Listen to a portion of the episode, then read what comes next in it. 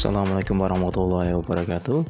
Kembali lagi kita di perkuliahan Pancasila. Nah pada pertemuan kali ini kita akan membahas Pancasila dan kaitannya dengan perkembangan masyarakat Indonesia. Nah kita akan sedikit uh, singgung bagaimana sejarah dahulunya Pancasila muncul dalam kaitannya dengan perkembangan masyarakat di Nusantara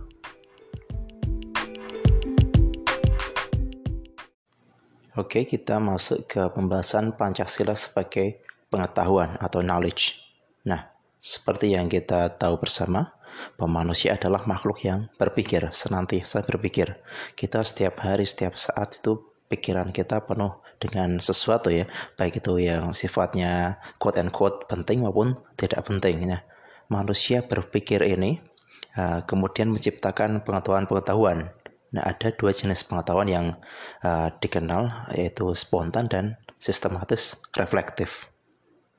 Pengetahuan spontan sesuai namanya uh, didapat seketika ya. Mungkin kalau setiap hari kita lihat ke luar ke langit, wah hari ini cerah atau oh api itu panas atau makanan yang uh, ini harum baunya dan sebagainya.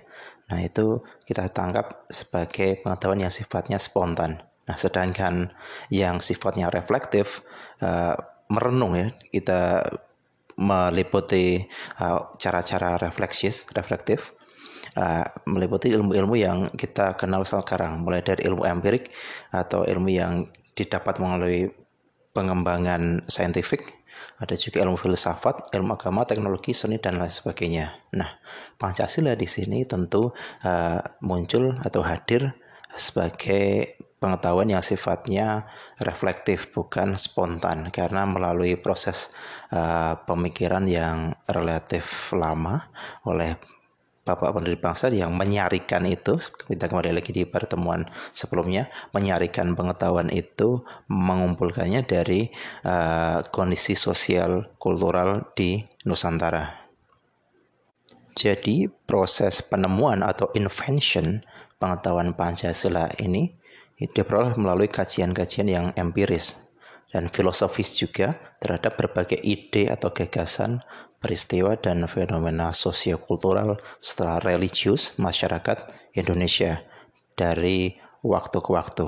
Nah, ini yang kemudian uh, menjadikan Pancasila itu unik ya, karena didapatkan dari proses yang panjang, dari proses pengamatan ya, pengamatan di uh, kemudian di sarikan apa sih gagasan-gagasan yang ada uh, terus difilosofikan dan juga dipadukan dengan beberapa fakta dan juga pemikiran-pemikiran yang sudah ada sebelumnya di masyarakat Indonesia. Bentuk Pancasila ya bentuk Pancasila sendiri merupakan kesatuan yang utuh ya meski masing-masing sila itu punya pengertian yang baru dia membentuk pengertian-pengertian yang baru. Namun kelimanya itu tidak dapat dipisahkan atau dilepas satu dengan yang lainnya. Karena masing-masing sila itu berdiri sendiri tetapi hubungan di antara mereka itu organis. Jadi eh, masing-masing uh, independen tapi tidak bisa dilepaskan ya.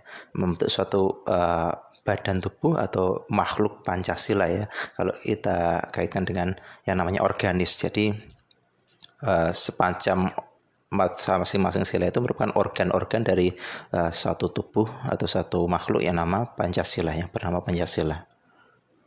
Nah, setiap unsur pembentuk Pancasila itu merupakan unsur yang mutlak yang membentuk suatu kesatuan ya tadi kita bahas juga.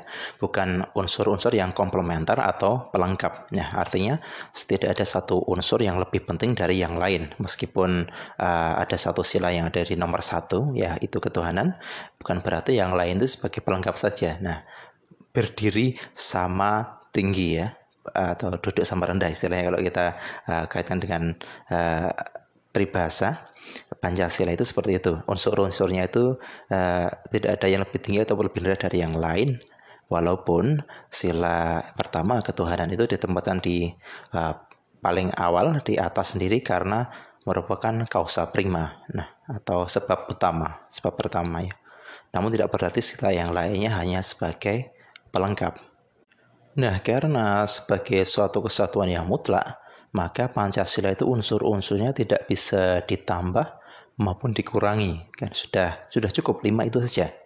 Tidak bisa ditambah ataupun dikurangi. Nah dulu sempat ada uh, upaya atau gagasan untuk memeras nilai-nilai Pancasila itu disederhanakan ya simplify ke dalam trisila atau tiga sila yaitu dulu sosionasionalisme, sosiodemokrasi dan juga ketuhanan ataupun kemudian diperas lagi menjadi ekasila atau satu sila aja yaitu gotong royong. Nah, dulu ditemukan oleh R. Soekarno sendiri, namun dalam perkembangannya kemudian ditolak oleh uh, tokoh-tokoh uh, bangsa ini uh, karena uh, mereka beranggap bahwa Pancasila ya udah itu aja, nggak bisa dikurangi atau ditambahi. Karena kalau dirubah uh, unsurnya, disederhanakan, itu ada hal-hal yang hilang ya, atau Pancasila itu Pancasila itu sendiri kemudian nilai-nilainya menjadi terkikis diperas, disederhanakan itu hanya mungkin dulu kepentingannya untuk uh,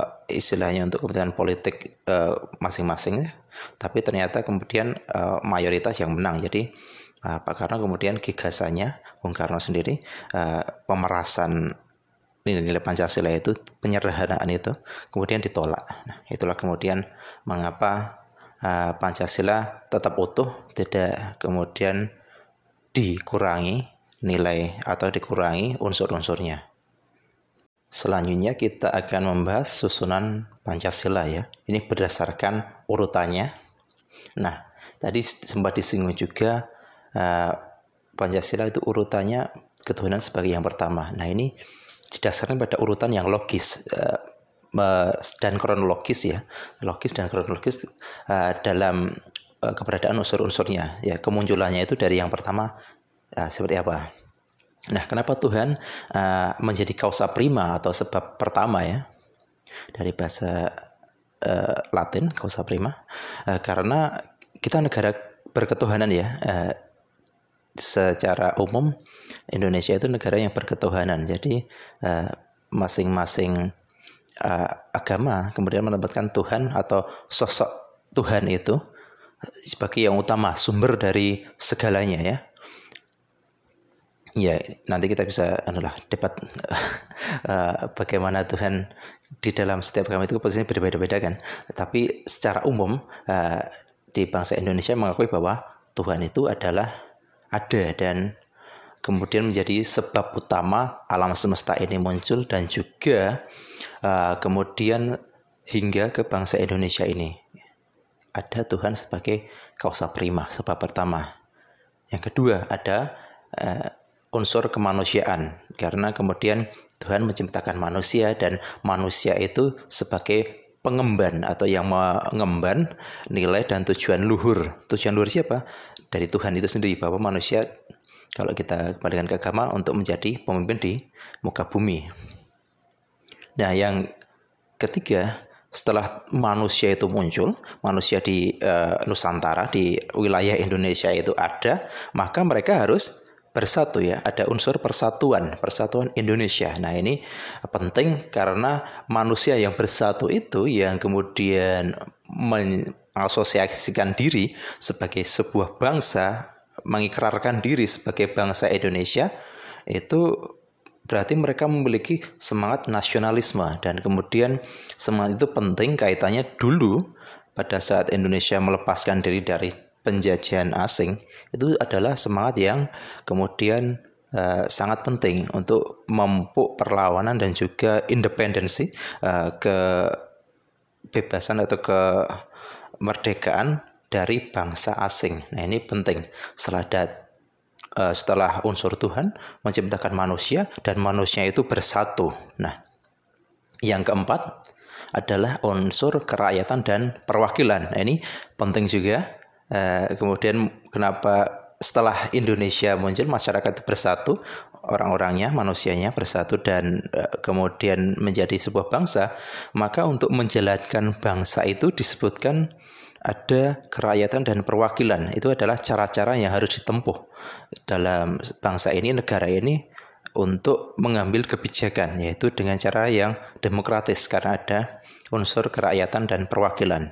Uh, Vox Populi, Vox Dei atau kalau dalam peribahasa yang populer di uh, dunia itu uh, suara rakyat adalah suara Tuhan dalam tanda kutip ya. Nah, ini menggambarkan bahwa Indonesia itu dalam Pancasila ya ditegaskan bahwa sistemnya itu demokrasi. Jadi dulu sudah dulu banget ke kalau teman-teman uh, pahami bahwa Indonesia itu uh, dalam 45 ya dulu sudah ditetapkan bahwa kita menganut demokrasi. Kemudian ada pasang surut dan sebagainya.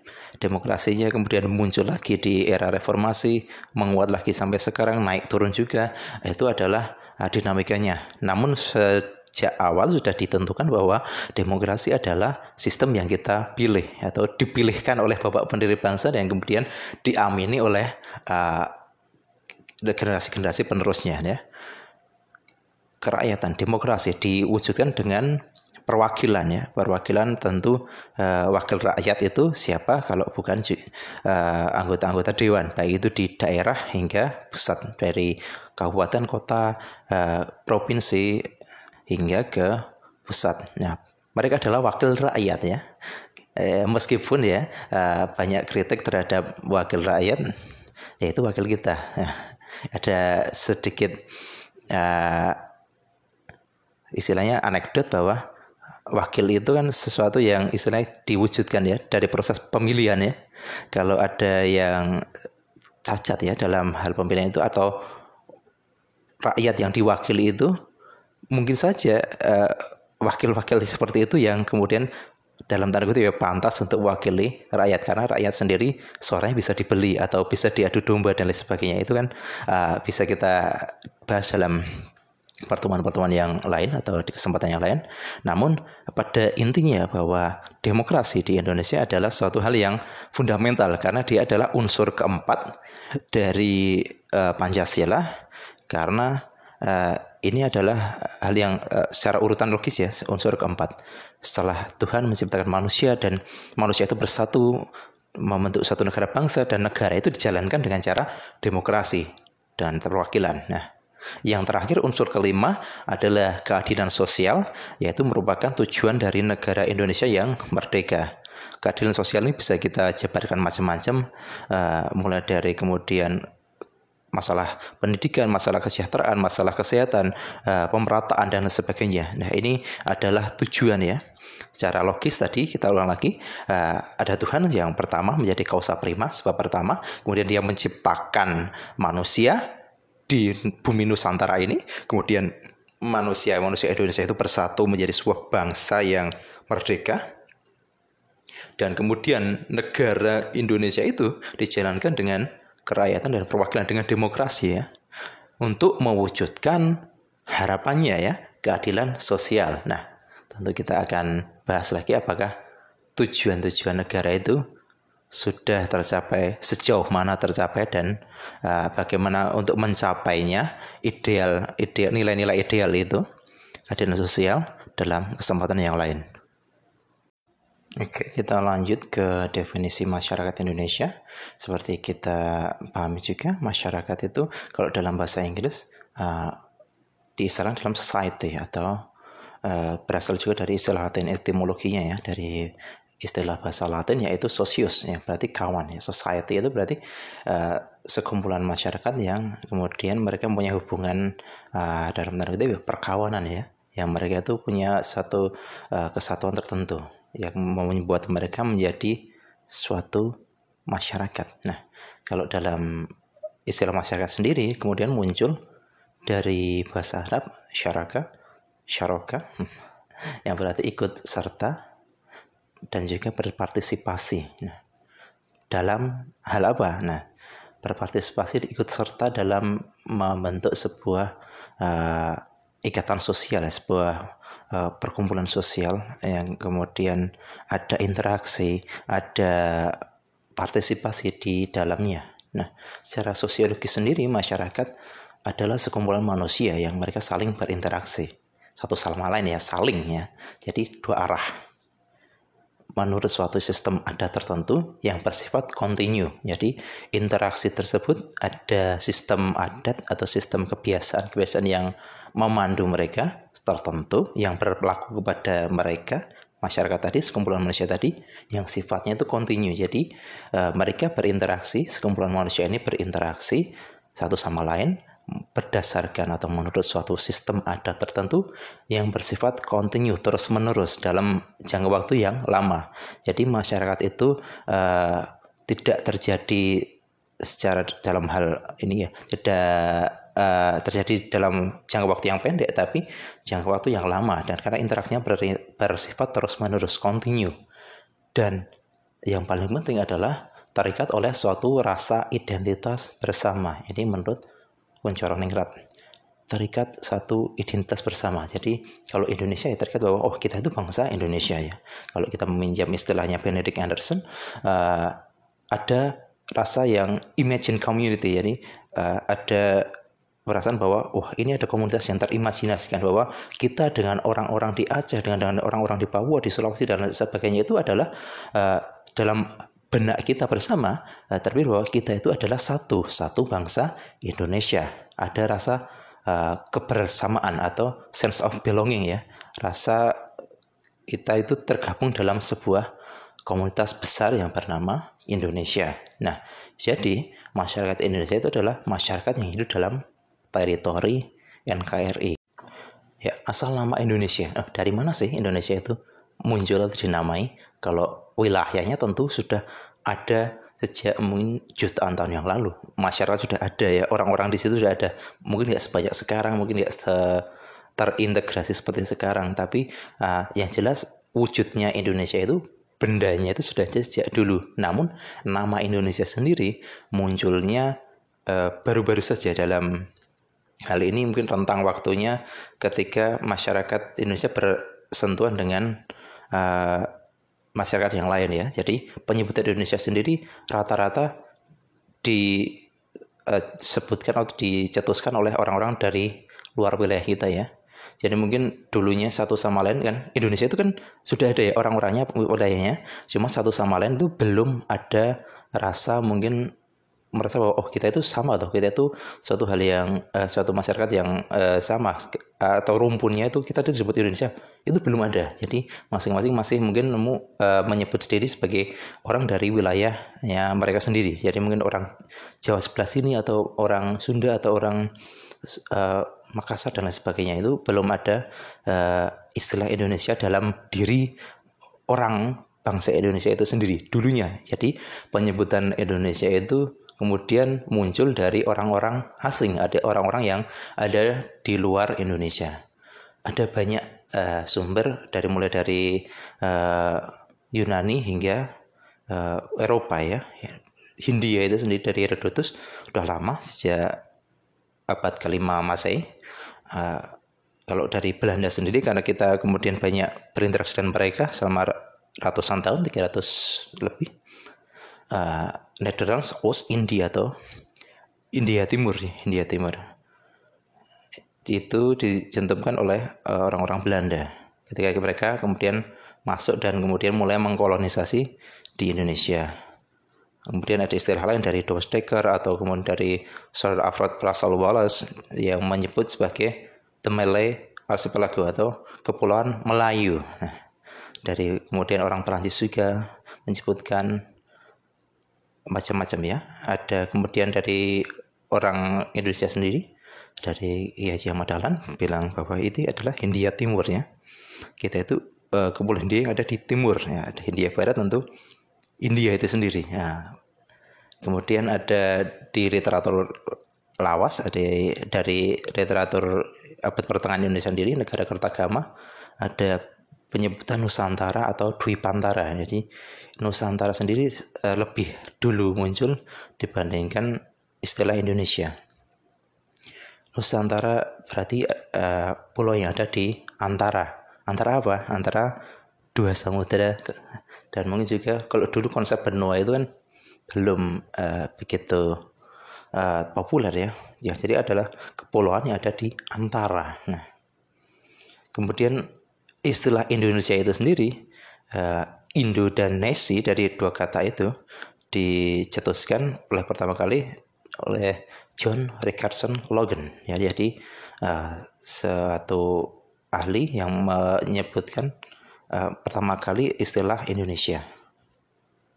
Logan menyebutkan menyebutkan istilah Indonesia pertama kali ini kita tahu bahwa dari uh, Pram atau Pramudianata Tur dalam bukunya uh, Sejarah Modern Indonesia menyebut bahwa uh, sejatinya adalah Logan ini yang mencetuskan pertama kali istilah Indonesia.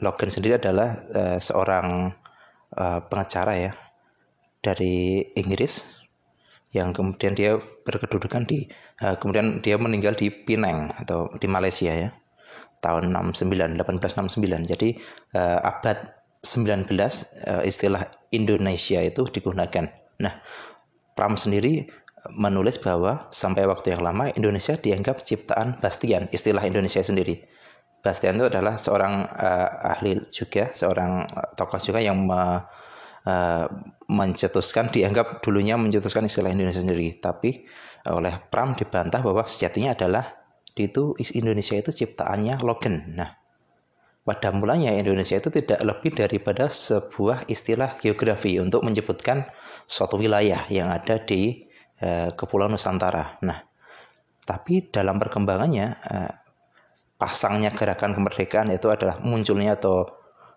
uh, pasang itu naik ya, naiknya gerakan kemerdekaan nasional non kooperatif jadi warga nasional itu sudah mulai tidak mau berkompromi dengan Belanda dengan penjajah ya dalam hal itu Belanda pada waktu itu abad 19 kemudian istilah Indonesia ini yang diciptakan oleh Logan menjadi juga istilah politik ya untuk uh, menyebutkan bahwa kita itu bangsa sendiri kita itu bangsa Indonesia yang harusnya bisa berdiri sendiri dari uh, kekuasaan penjajah Nah, sejak itu kemudian istilah Indonesia populer sebagai dalam uh, pergerakan nasional. Nah,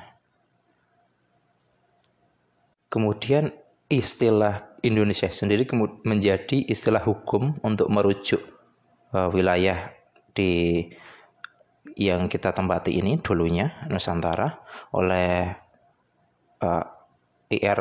Van Kol dalam perdebatan-perdebatan dalam parlemen Belanda. Jadi dia adalah anggota parlemen, kemudian atau orang-orang yang orang yang bekerja di parlemen atau berdebat ya di dalam parlemen Belanda menggunakan istilah Indonesia sebagai istilah hukum. Jadi ada suatu istilah untuk menyebut uh, wilayah jajahan Belanda di uh, Hindia Timur yaitu Indonesia. Oke, kita masuk ke perkembangan manusia di Indonesia. Nah, kita bisa bagi uh, zaman-zaman uh, perkembangan manusia di Indonesia itu menjadi empat ya. Prasejarah, purba, madya, dan modern. Ini sekedar untuk memudahkan kita uh, melakukan periodisasi dari perkembangan manusia di Indonesia. Tentu prasejarah adalah zaman di mana dalam tanda kutip belum ada tulisan ya, belum ada sejarah, belum ada yang mencatat Eh, peristiwa-peristiwa uh, apa yang terjadi di masa itu. Nah, prasejarah di Indonesia sendiri menurut beberapa penelitian uh, Indonesia kepulauan Nusantara sudah dihuni sejak awal manusia dulu masuk Indonesia hingga abad ke-5 Masehi ya. Jadi prasejarah itu kemudian tulisan atau teks yang catatan-catatan sejarah, prasasti dan sebagainya itu baru ditemukan uh, kira-kira abad ke-5 atau 6 Masehi ke sini. Jadi sebelumnya itu dikenal sebagai zaman prasejarah. Nah, kemudian lanjut ke zaman purba itu zaman yang eh, mulai berkembang kehidupan-kehidupan di Nusantara dan tercatat ini datang kita tahu catatannya itu dari eh, para ahli atau para ilmuwan atau kemudian tokoh-tokoh yang mencatat eh, perkembangannya mulai dari masuknya ke budaya India hingga berakhirnya kerajaan Majapahit. Jadi adalah uh, mulai zaman Hindu Buddha ini terutama pada saat pengaruh India itu kemudian India muncul baik itu dalam bentuk uh, perdagangan dan juga kerajaan kemudian kebudayaan yang lain. Nah, kemudian kita lanjut di zaman Madya atau perkembangan abad pertengahan kalau kita uh, padankan dengan perkembangan manusia di di dunia ya abad zaman Madya itu akhir era Majapahit sekitar 1300-an hingga masuknya pengaruh Islam. Jadi Majapahit kira-kira berakhir tahun 1527 Masehi. Setelah itu adalah zaman kerajaan-kerajaan Islam.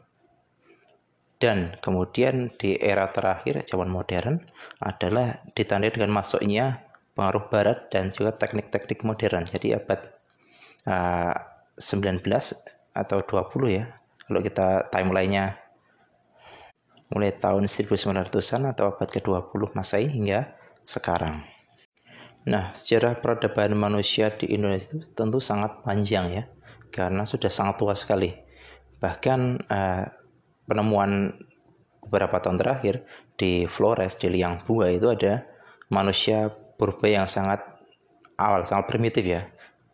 Itu mewujud bahwa Indonesia itu, Kepulauan Nusantara itu sudah dihuni sejak uh, puluhan ribu, bahkan mungkin ratusan ribu tahun yang lalu. Indonesia sendiri sejak dulu memang menjadi arena melting pot ya, atau uh, percampuran dari berbagai kebudayaan yang berinteraksi di Kepulauan Nusantara ini. Karena uh, bagaimana juga kita adalah bangsa maritim punya garis pantai yang sangat panjang di mana pantai itu kan identik dengan uh, orang keluar masuk lalu lalang untuk berbagai keperluan terutama untuk dagang ya. Uh, dari berbagai bangsa di dunia. Karena kita uh, ingat juga mungkin definisi Indonesia Nusantara kemudian kenapa itu sangat penting kenapa Indonesia itu penting karena terletak di simpang dunia ya simpang arus perdagangan dan juga uh, interaksi antar bangsa atau hubungan antar bangsa di dunia sejak dulu kala. Nah ini bangsa-bangsa di sekitar kita, terutama ada India, Cina, Arab, Belanda sebagai eh, dalam rangka ini ya, mencari rempah dan kemudian menjajah Melayu terutama dan juga suku bangsa-suku bangsa di dalam Indonesia sendiri dan juga suku bangsa lain ini kan dalam rangka melakukan kepentingannya di sekitar wilayah Nusantara, kemudian mereka berinteraksi dengan masyarakat Indonesia. Interaksi-interaksi tersebut uh, terjadi secara kontinu ya. Kalau satu dua kali ketemu sih mungkin uh, tidak akan berbekas lama ya, tidak akan berpengaruh besar. Cuma kan interaksi ini terjadi secara terus menerus ya. Kalau sekarang kita lihat bahwa oh, ada urusan bisnis nih. Kita naik pesawat kita ke negara lain uh, satu jam dua jam selesai urusannya bisa langsung pulang. Kalau dulu kan tidak begitu. Nah, dulu uh, orang lalu lalang di seluruh dunia bertransportasi dengan mode kapal ya dan kapalnya kapal non mesin dengan uh, yang awalnya tentu yang mesin di abad-abad yang akhir tapi dulunya kan pakai kapal layar itu kan sangat lama. Kemudian mereka singgah. Itu mereka juga tidak satu dua hari pasti uh, mungkin berminggu-minggu, berbulan-bulan hingga mungkin bertahun-tahun bermukim di situ. Berdagang atau cari bekal untuk perjalanan selanjutnya dan sebagainya.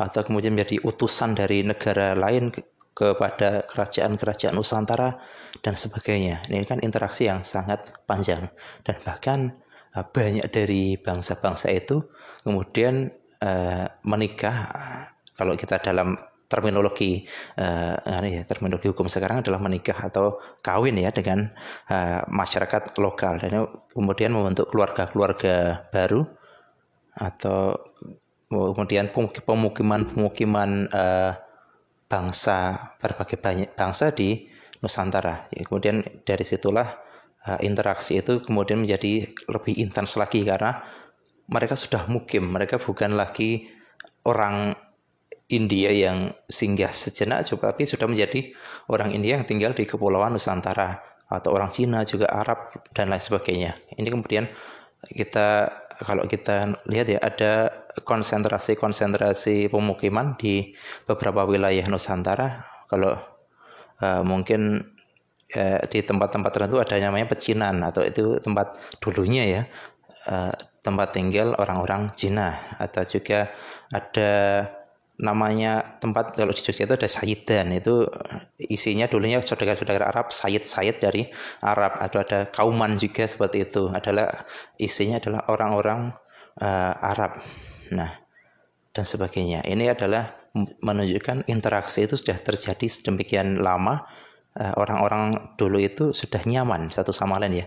Tanda kutip ya. Orang bisa tinggal bisa berinteraksi dengan aman bahkan membentuk keluarga di wilayah Nusantara jadi mix ya eh, kalau kita uh, lihat dari unsurnya Indonesia itu tidak hanya dibentuk oleh orang Indonesia sendiri, orang yang lahir, tumbuh dan berkembang di Pulau Nusantara, tapi juga ada pengaruh-pengaruh dari luar. Nah, tentu kita bisa nanti bisa kita lebih lihat detail lagi bagaimana pengaruh itu apakah dalam tanda kutip ya positif atau negatif. Nah, kepulauan Indonesia itu karena bentuknya sebagai arsipelago atau negara kepulauan, dia relatif terbuka ya terhadap dunia luar. Kita sudah singgung tadi.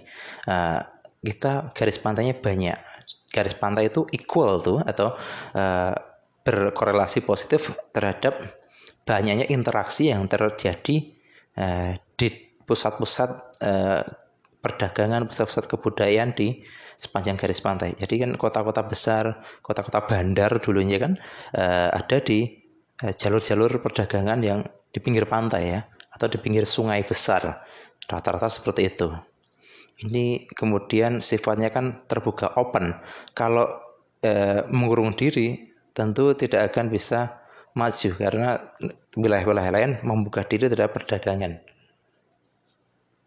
Nah, namun di sini juga e, laut atau air itu selain menjadi sarana untuk keluar masuk ya jadi sarana transportasi di satu sisi juga menjadi uh, penghambat atau inhibitor ya. Karena kita untuk sampai ke wilayah lain harus lewat laut.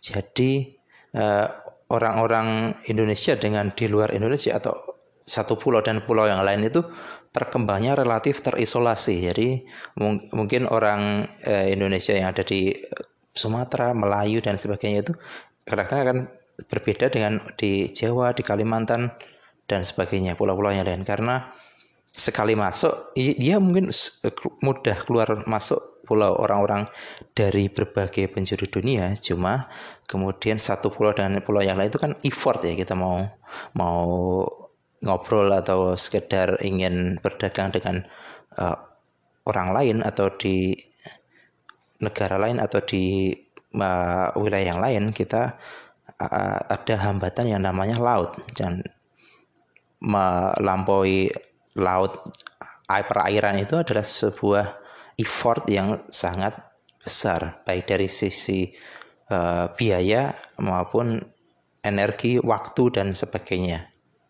Jadi di samping uh, membuka diri, kita punya akses yang besar terhadap uh, budaya luar, tapi kita juga punya hambatan yang bernama laut itu.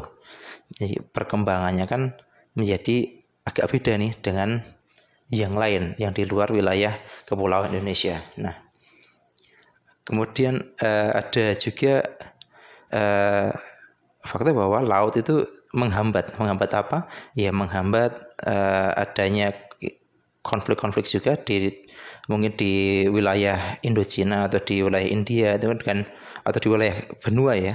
Kalau kita uh, lihat bahwa Indonesia itu kan kepulauan dari wilayah Asia. Jadi benua Asia sendiri kan yang tidak bersifat kepulauan itu or, mungkin dulunya negara-negara atau kerajaan-kerajaan di wilayah Asia saling berperang satu sama lain itu gampang karena aksesnya darat. Tapi kalau di Indonesia harus lewat laut. Nah, ini menjadi uh, penghambat juga bagaimana kekuatan-kekuatan superpower Asia dan juga di wilayah lain masuk ke Indonesia itu susah karena harus menggunakan armada yang uh, luar biasa. Bahkan uh, kekuatan superpower zaman dulu yaitu Mongolia uh, era Genghis Khan, oh bukan, sorry sorry, cucunya ya, Genghis Khan itu mbahnya, cucunya namanya Kublai Khan yang uh, dinasti Yuan,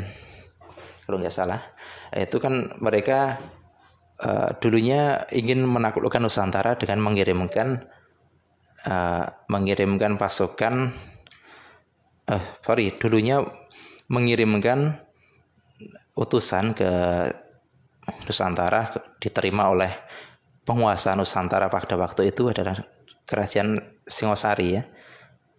Oleh Raja Kertanagara dari Singosari utusan itu dipermalukan ditolak ya. Istilahnya Mongol minta Kublai Khan minta bahwa uh, Singosari menjadi uh, taklukannya ya. Dia mencetor upeti dan sebagainya sebagai uh, bawahannya Mongol tapi Singosari nggak mau Kertanagara nggak mau.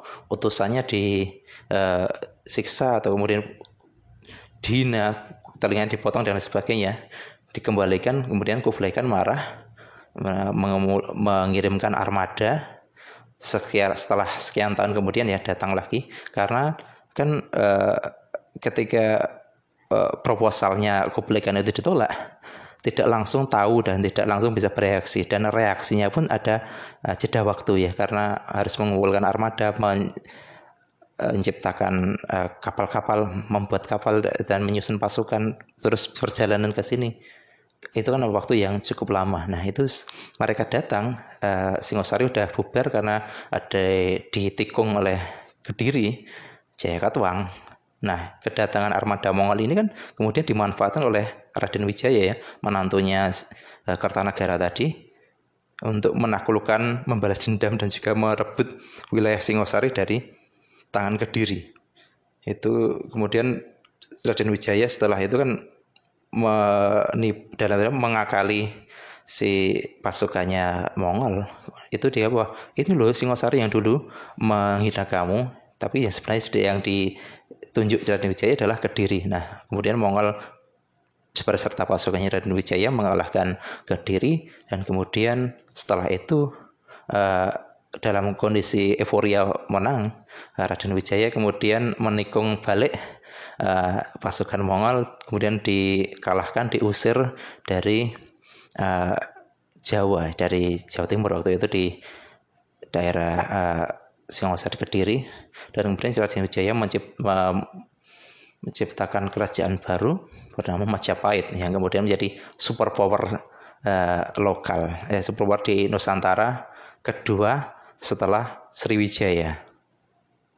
Jadi masyarakat Indonesia yang sekarang kita kenal itu tidak terjadi ujuk-ujuk ya, tidak kalau bahasa bahasa Jawa, tidak terjadi serta merta mendadak, tapi merupakan hasil dari perubahan-perubahan yang uh, sedikit demi sedikit incremental ya, perubahan-perubahan sosial yang terjadi sedikit demi sedikit uh, dalam waktu yang sangat lama itu mewujudkan uh, masyarakat dengan corak yang kita kenal seperti sekarang.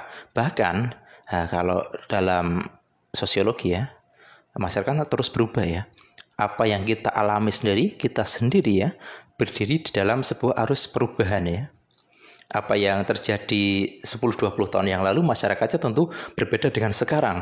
Masyarakat kita sekarang, Indonesia yang sekarang tentu akan berbeda dengan mungkin beberapa tahun uh, ke depan. Jadi uh, ini yang harus teman-teman pahami bahwa masyarakat Indonesia itu terjadi sejak lama perubahan-perubahannya uh, terjadi dalam waktu yang sangat lama dan kemudian menghasilkan masyarakat Indonesia yang kita kenal. Namun tentu ya, kita sebagai Indonesia akan terus berubah. Oke, kita masuk dalam penekanan ya dalam satu kurun waktu masyarakat Indonesia uh, abad pertengahan hingga modern zaman pertengahan hingga atau media hingga modern ada yang namanya era kolonialisme atau penjajahan ya oleh bangsa lain. Dalam hal ini adalah uh, bangsa Belanda dan kemudian dilanjut oleh Jepang dalam uh, kurun waktu yang relatif singkat. Nah, kolonialisme itu bermaksud untuk memaksakan satu bentuk pemerintahan atau sebuah wilayah atau negeri lain dalam hal ini adalah tanah jajahan ya atau suatu usaha untuk mendapatkan sebuah wilayah baik melalui paksaan ataupun dengan cara damai. Nah, Indonesia dalam kurun waktu kalau ada orang bilang itu populernya ya tiga setengah abad 350 tahun dijajah Belanda tentu uh, hal ini uh, ada benarnya ataupun tidak namun tidak 100% benar juga karena uh, Belanda sendiri wilayahnya uh, wilayah kekuasaan atau penjajahan Belanda di Indonesia itu tidak langsung full satu Indonesia itu dijajah Belanda dalam kurun waktu yang sama.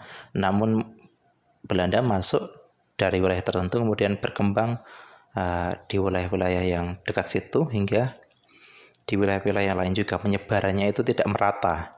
Nah, yang paling lama tentu di Pulau Jawa ya, karena awalnya dulu Belanda masuk di hmm, Sunda Kelapa, kemudian dari koloni-koloni itu kemudian meluas dan kemudian ada perusahaan VOC masuk BUMN yang mereka satu perusahaan yang uh, menurut berbagai sumber sejarah adalah perusahaan terkaya termasuk yang sangat-sangat kaya terkaya dalam sepanjang sejarah umat manusia.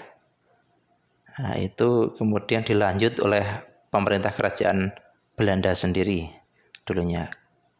Nah, Belanda dalam melaksanakan penjajahan di Indonesia kan, mereka perlu uh, sistem pemerintahan yang pro mereka yang diisi oleh orang-orang Belanda, gubernur jenderal dulunya yang uh, memegang kekuasaan di era VOC atau perusahaan Hindia Timur ya, Verenigd Oost Indies Company ya. Perusahaan Belanda di Hindia Timur. Nah, mereka perusahaan ini dulunya eh, sangat berkuasa karena mereka bisa mencetak uang sendiri, bisa mengangkat dan menggaji pegawai sendiri, dan juga punya angkatan perang sendiri. Nah, itu kemudian digunakan untuk menyancapkan pengaruhnya dan juga kekuasaannya di uh, wilayah Indonesia. Nah, namun tentu kalau kita lihat uh, namanya penjajah yang berasal dari wilayah yang sangat jauh ya di Eropa uh, bisa punya pengaruh dan kekuatan yang besar di Nusantara. Itu karena mereka memanfaatkan kondisi-kondisi yang ada di masyarakat Indonesia sendiri. Adanya persaingan antar uh, anggota kerajaan adanya intrik-intrik yang terjadi di Nusantara atau kemudian yang paling pokok juga pasukan-pasukan yang direkrut dari eh, orang-orang uh, di Nusantara itu sendiri. Jadi menjadi pegawai Belanda, menjadi tentaranya Belanda itu adalah dulunya salah satu uh, upaya yang digunakan atau ditawarkan kepada penduduk lokal untuk mendapatkan uh, kesejahteraan dan juga uh, pengaruh atau kedudukan sosial yang cukup well, cukup oke okay di masanya ya. Jadi jangan kira bahwa yang berperang melawan uh, orang Indonesia itu dulunya adalah full orang Belanda atau orang kulit putih semua, tapi banyak dari mereka yang didatangkan dari wilayah-wilayah uh, lain, baik itu di Nusantara maupun dari luar Nusantara, mereka berperang sebagai uh, pasukan Belanda. Nah, ditambah lagi adanya intrik eh, yang dimanfaatkan Belanda bahwa contohnya saja ya uh, abstrak ini contohnya. Uh, ketika suatu pangeran ingin merebut kekuasaan dari saudaranya atau dari mungkin ayahnya kemudian dia disupport oleh Belanda. Karena ya mungkin raja ya yang berkuasa sekarang atau yang ingin digulingkan itu memang uh, mungkin dia itu tidak kompeten atau uh, mengecewakan rakyatnya atau sekedar tidak memuaskan keputusan-keputusan diberikan itu tidak memuaskan bagi si pangeran yang memberontak tadi. Nah, Belanda oke okay nih kita bantu. Cuma besok kalau sudah menang kita dikasih sesuatu dong. Kita dikasih hak dagang atau mungkin kita dikasih uh, perkebunan atau kita dikasih uh, monopoli terhadap komoditas tertentu dan sebagainya. Hal ini terjadi di banyak wilayah yang kemudian menempatkan Belanda sebagai uh, salah satu yang paling berpengaruh ya di bangsa Eropa yang paling berpengaruh di berpengaruh di Nusantara. Nah, ada satu uh, kemudian yang membuat Belanda itu sangat populer karena uh, mereka memanfaatkan namanya penguasa-penguasa lokal ya raja-raja atau bangsawan-bangsawan di Nusantara yang kemudian mau berkolaborasi dengan Belanda karena kan dulunya uh, rasa nasionalisme itu belum muncul ya.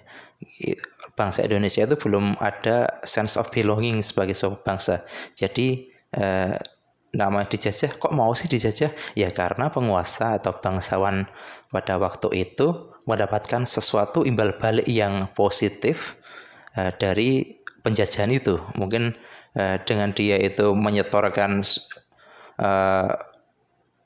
menyetorkan hasil buminya atau memaksa rakyatnya untuk uh, bekerja untuk kepentingan Belanda dia punya uh, imbal balik yang positif uh, baik itu langsung maupun tidak langsung. Dari Belanda maupun dengan uh, langsung itu maksudnya dibayar atau disupport oleh Belanda tidak langsung mungkin saja dengan cara mengorupsi atau memotong uh, sesuatu me, me, dari uh, sumber daya yang diserahkan rakyat untuk kepentingan Belanda. Nah itu debatnya bisa panjang. Jadi uh, Belanda intinya ya Belanda itu uh, kemudian dulunya ya dalam kolonialisme memaksakan suatu bentuk pemerintahan atas wilayah kita, wilayah Indonesia. Nah, tentu masyarakat uh, Indonesia sendiri orang-orang di Nusantara di berbagai wilayah uh, tidak tinggal diam kan? Namanya orang dijajah uh, suka nggak suka lama-lama juga benci ya kan dipaksa. Meskipun uh, kemudian ada pihak yang diuntungkan tapi jelas lebih banyak pihak yang dirugikan. Uh, jangan salah bahwa masyarakat itu uh, bukan bukan nih bukan hewan ya bukan uh, binatang. Jadi masyarakat Indonesia itu kan bisa berpikir bisa bereaksi nah, semangat perlawanan itu kemudian muncul uh, di masyarakat Indonesia sendiri terhadap uh, penjajah terutama Belanda ya dulunya. Kalau Jepang kan datangnya akhir dan dia muncul sebagai atau memposisikan diri sebagai penyelamat bangsa Asia dari kolonialisme dan imperialisme barat. Nah, jadi Jepang itu sebenarnya banyak kawannya di Indonesia termasuk banyak bapak pendiri bangsa kemudian mereka menjadi kolaborator atau bekerja sama dengan Jepang dalam rangka mengalahkan Belanda. Yaitu natural ya, eh, alami saja ketika ada orang yang kemudian masuk punya kapabilitas, punya kemampuan untuk menyingkirkan uh, pengaruh atau kekuasaan yang sudah lama mencengkeram bangsa kita, ya, ya kita fine fine aja pada waktu itu ya. Terlepas kemudian selanjutnya ada ekses-ekses uh, penjajahan yang dilakukan Jepang juga terhadap masyarakat Hindia Belanda atau Indonesia waktu itu ya karena ada sudah istilah Indonesia itu sudah muncul dan juga digunakan secara mulai digunakan secara luas uh, sejak era tadi kita sebutkan sejak dijatuhkan oleh Logan di abad ke-19. Oke, kita lanjut lagi. Uh, dalam era modern tadi ada kontak dengan bangsa Eropa. Tidak cuma penjajahan ya. Penjajahan itu uh, umbrella umbrellanya ya umbrella termsnya bahwa bangsa Eropa terutama Belanda dalam rentang waktu yang lama merupakan penjajah. Namun di satu sisi mereka juga membawa perubahan-perubahan dalam pandangan masyarakat.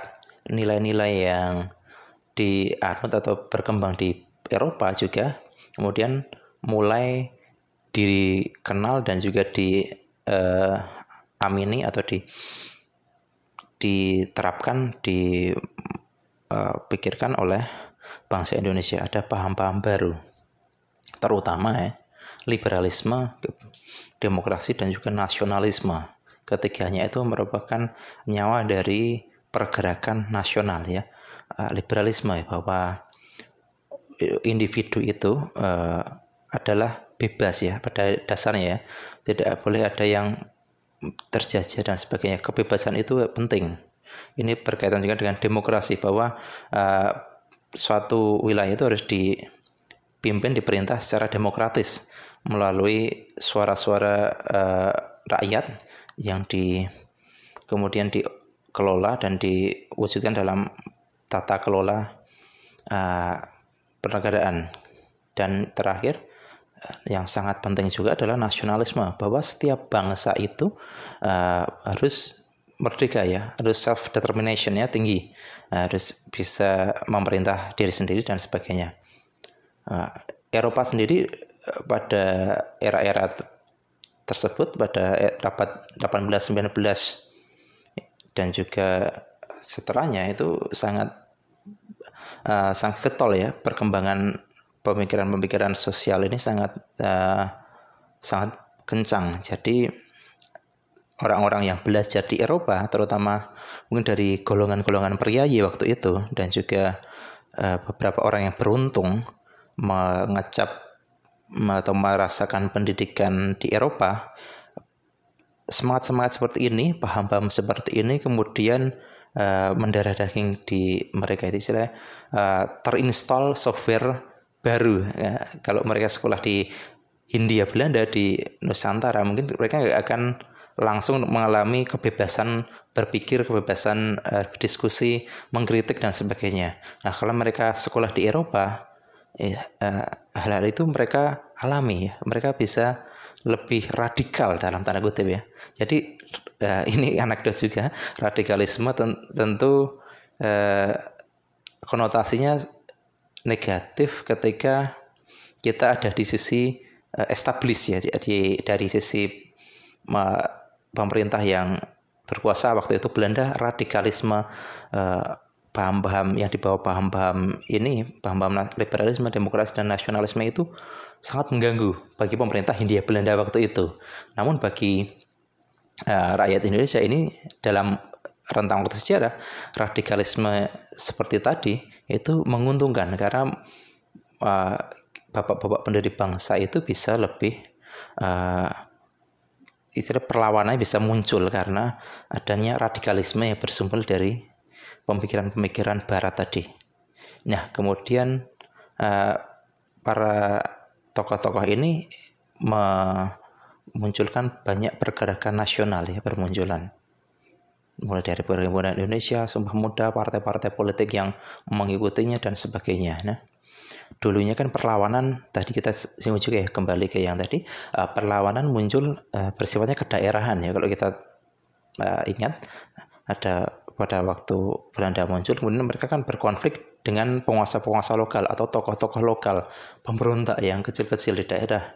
Mereka belum bersatu karena memang uh, rasa persatuan itu muncul karena uh, adanya pendidikan yang menyempatkan para para tokoh para tokoh-tokoh yang belajar itu ada di uh, sisi yang lebih uh, tinggi ya istilah dan untuk pendidikan yang lebih tinggi mereka bisa melihat dari uh, bird eye view. Kalau kita uh, analogikan itu mereka bisa melihat dari atas ya dari uh, kamera dari bird eye itu kalau kita sandingan ya kayak kita pakai drone itu ya bisa kelihatan oh ini kita itu ternyata dari atas terlihat bahwa wih ini ini Indonesia toh ini udah yang satu toh ini ada satu dua tiga empat banyak sekali daerah daerah-daerah yang punya kemiripan punya uh, kemudian rasa uh, perlawanan yang sama istilahnya semangat yang sama musuh yang sama penjajah. Nah, itu kemudian uh, yang seperti ini memunculkan semangat pergerakan nasional ya. Karena para tokoh itu bisa melihat dari atas ya bisa melihat oh ini toh kita itu satu toh. Kalau ya dari bawah. Atau kita kan kalau ibaratnya eh, kembali analoginya kita pakai kamera ya. Bird eye view bisa lihat banyak eh, dari atas kan bisa kelihatan. Oh ya uh, gambaran totalnya. Kalau kita uh, pakai kamera yang di bawah ya kita pakai jalan ya bawa kamera dengan cara jalan dengan cara biasa.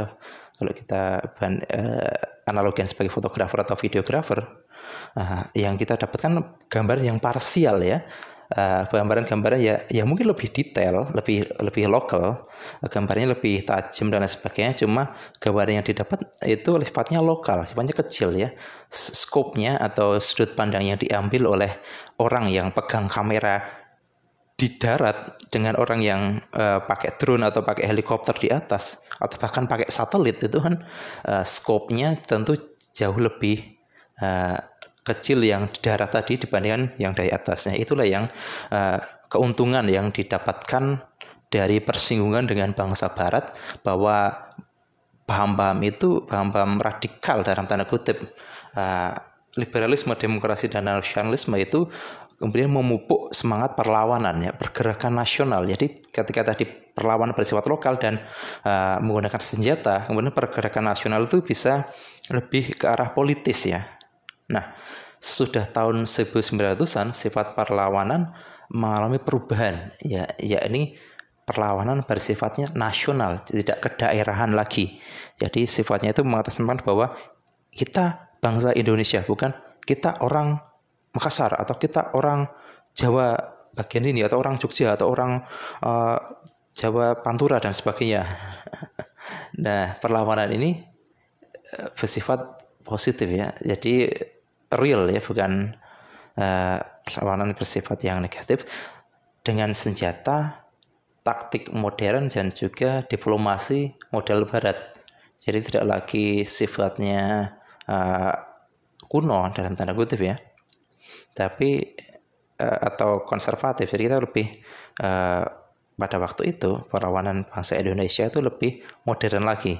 Taktik-taktiknya persenjataannya itu mulai menggunakan uh, model barat dan juga yang tidak kalah penting adalah diplomasi. Nah karena dulunya uh, barat tuh kan rata-rata uh, ya negara Eropa punya jajan dan pada waktu itu 1900-an ke sini uh, model model penjajahan itu mulai tidak populer, mulai ada mulai menguat lagi semangat anti kolonialisme. Jadi jajahan-jajahan di berbagai dunia, jajahan-jajahan Eropa di berbagai dunia itu mulai muncul dengan sangat kuat semangat untuk memerdekakan diri dari uh, kolonialisme Eropa. Termasuk hal ini juga disupport oleh uh, Amerika Serikat dulunya kan mereka salah satu negara superpower setelah uh, 1900-an muncul mulai kuat lagi terutama setelah perang dunia kedua mereka sangat superpower. Uh, mereka nggak suka Amerika Serikat itu nggak suka adanya penjajahan. Bah, uh, tapi kan ya, itu sebenarnya standar ganda juga ya. Ketika mereka uh, tidak ada kepentingan uh, sekutunya yang istilahnya terkorbankan mereka lawan penjajahan ya.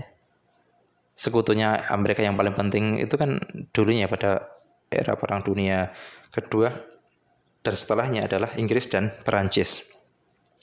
Nah, jadi eh, perlawanan seperti itu diplomasi menjadi penting karena appealing to the world society jadi ke masyarakat dunia appealing itu kita para tokoh bangsa itu berdiplomasi mencoba untuk menarik simpati ya appealing ke dunia internasional bahwa ini ada satu bangsa besar di Asia Tenggara yang selama sekian ratus tahun narasinya seperti itu ya dijajah oleh bangsa barat eh, dieksploitasi dan lain sebagainya disiksa ditumpas genosida dan sebagainya uh, menderita ya, intinya ya. Ini ingin merdeka karena kita sudah merasa bahwa oh kita itu bangsa yang beda. Kita perlu merdekakan diri karena selama ini uh, penjajahan benar-benar uh, membuat penderitaan, menciptakan penderitaan di bangsa Indonesia. Nah, taktik-taktik ini kemudian dikombinasikan dalam sebuah kerangka perlawanan nasional. Nah, hal ini kemudian menjadi lebih efektif. Oke, kita lanjut mengapa Pancasila dimunculkan ya. Kita singgung beberapa uh, waktu yang lalu bahwa negara itu butuh yang namanya dasar ya. Dasar negara itu penting. Nah, pada waktu uh, pergerakan nasional semakin kuat, kesadaran dan semangat kemerdekaan bangsa Indonesia itu juga semakin kuat. Lama-lama kita uh, semakin ingin merdeka bahwa kita sadar bahwa Belanda itu menjajah dan kita mungkin lebih baik ya dari itu uh, mungkin lebih baik ketika kita diperintah oleh bangsa Indonesia sendiri. Semangatnya seperti itu karena selama sekian tahun, sekian puluh ratus tahun, wilayah-wilayah di Indonesia ada dalam cengkeraman Belanda, kekuasaan dari bangsa lain. Nah, kemerdekaan ini kan kemudian uh, pada waktu itu ya Pancasila diwujudkan, dicetuskan atau di uh, insepsikan dalam rangka itu kan mempersiapkan ya. Dulunya kan belum merdeka nah, bahwa besok calon negara yang berdiri di eh, wilayah Nusantara ini yang bernama Indonesia ini itu kan butuh yang namanya ideologi atau dasar negara yang memandu ya, tata negara Indonesia yang memandu para uh, penguasa atau para orang-orang yang ada di pemerintahan untuk menjalankan negara berdasarkan nilai-nilai dasar ya. Nilai dasar itu penting karena sebagai panduan, sebagai uh, alas ya, sebagai fondasi. Nah, itu kan munculkan adanya kebutuhan terhadap ideologi atau dasar negara juga. Nah, Bapak pendiri bangsa, para pendiri bangsa, founding fathers, ini kan kita sudah singgung juga kemarin menggali nilai-nilai yang ada pada masyarakat Indonesia. Jadi mereka meneliti ya, menggali itu kan istilah uh, kiasan ya. Bahwa mereka nggak menggali beneran, nggak pakai cangkul, nggak pakai sekop. Cuma uh, di sini kan uh, ada proses penelitian ya, pengamatan uh, dari mungkin secara langsung maupun secara literatur dan juga metode-metode yang lain yang ada pada masyarakat Indonesia untuk dijadikan dasar negara baru. Nah, perlu teman-teman uh, ingat juga bahwa para pendiri bangsa ini kan terdiri dari orang-orang yang berasal dari banyak wilayah, berbagai wilayah di Indonesia. Nah, dari masing-masing pulau ya, eh, para tokoh pergerakan nasional ini, masing-masing uh, wilayah mengirimkan wakilnya. Tentu mereka adalah uh, quote unquote juga uh, putra daerah terbaik yang bisa mewakili uh, daerahnya atau wakil dari golongan-golongan yang ada di Indonesia yang terbaik ya, yang dianggap bisa mewakili uh, golongannya. Nah, mereka membawa gagasan ya, membawa pemikiran, didiskusikan itu kan uh, sebuah proses yang penuh debat juga ya. Dan kemudian uh, dalam rangka menghasilkan dasar negara yang baru. Nah, kondisi sosial masyarakat Indonesia jelang kemerdekaan itu menjadi dasar sosiologis Pancasila. Jadi Pancasila muncul uh, dasarnya secara sosiologis adalah melihat rentang waktu uh, jelang kemerdekaan masyarakat Indonesia itu seperti apa sih jelang kemerdekaan uh, itu menjadi uh, dasarnya. Sumber sosiologis ini penting ya karena uh, Pancasila itu sering kali dalam berbagai kesempatan untuk kepentingan-kepentingan tertentu, terutama politis ya, diasosiasikan dengan eh, tokoh-tokoh tertentu. Jadi Pancasila itu uh, kreasi siapa sih yang bikin siapa sih sebenarnya menjadi debat yang panjang yang kemudian intinya ujung-ujungnya untuk mengangkat atau menjatuhkan uh, tokoh tertentu. Nah, itu uh, realitanya seperti itu karena hmm, ketika ada musuh bersama tadi Belanda ya, uh, kita bisa mengatakan bahwa Indonesia itu satu. Tapi ketika muncul musuh bersama itu kemudian uh, sudah uh, sirna, sudah tidak ada kepentingan untuk memerangi suatu entitas, maka kemudian tokoh-tokoh politik uh, atau gerakan politik itu kemudian saling bersaing satu sama lain. Nah, itu ada di banyak uh, negara di banyak bangsa juga seperti itu adalah hal yang mm, relatif uh, natural dalam hal ini uh, relatif istilahnya eventuality ya itu sebagai hasil akhir yang tidak bisa di uh, singkirkan begitu saja. Nah, nilai-nilai kenegaraan dan masyarakat yang terkandung dalam sila-sila Pancasila ini bukanlah uh, hasil karya bukan cuma hasil karya seseorang aja atau beberapa orang saja, namun juga hasil karya besar bangsa Indonesia. Karena uh, kita singgung juga tadi bahwa ini digali dari masyarakat itu sendiri bahwa berarti kan yang punya ide kan bangsa Indonesia ini bukan ide satu dua orang. Yang meneliti mungkin bapak pendiri bangsa ya, bapak para pendiri bangsa ya, orang-orang yang ada di dunia BPUPKI dan sebagainya dan orang-orang yang meneliti Pancasila. Tapi ini sebenarnya adalah uh, karya besar bangsa Indonesia karena nilai-nilai itu sendiri kan sudah ada di dalam diri bangsa Indonesia.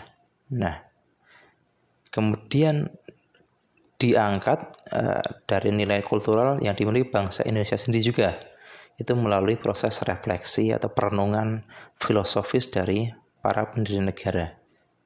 Ini selain kerja kelompok tadi ya kemarin kita singgung juga kerja kelompok uh, para pendiri bangsa ini juga kerja bersama ya hasil karya besar bangsa Indonesia sendiri.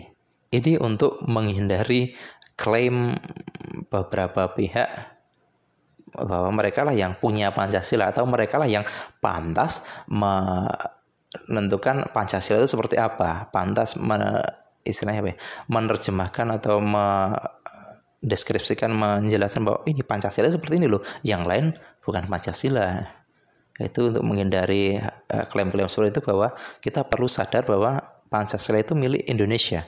Jadi jangan sampai ada klaim-klaim eh, untuk kepentingan-kepentingan tertentu yang menyebutkan bahwa Pancasila itu adalah milik atau identik atau yang punya hak untuk menerjemahkan atau mengemukakan mengemukakan nilai-nilainya itu Pancasila itu sendiri adalah uh, pihak-pihak uh, tertentu.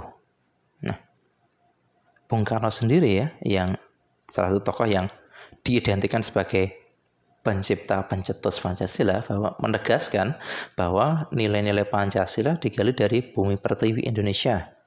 Nah, dengan kata lain, nilai-nilai Pancasila berasal dari kehidupan sosiologis uh, masyarakat Indonesia. Ada nilai-nilai agama, ada nilai-nilai kebudayaan, adat istiadat yang itu sudah ada di masyarakat Indonesia. Uh, Bapak pendiri bangsa uh, dan saudaranya sekadar uh, menyarikannya atau merefleksikannya, memunculkannya sebagai uh, suatu yang terkodifikasi, yang baku ya, membakukan dari nilai-nilai uh, yang uh, sudah ada terlebih dahulu.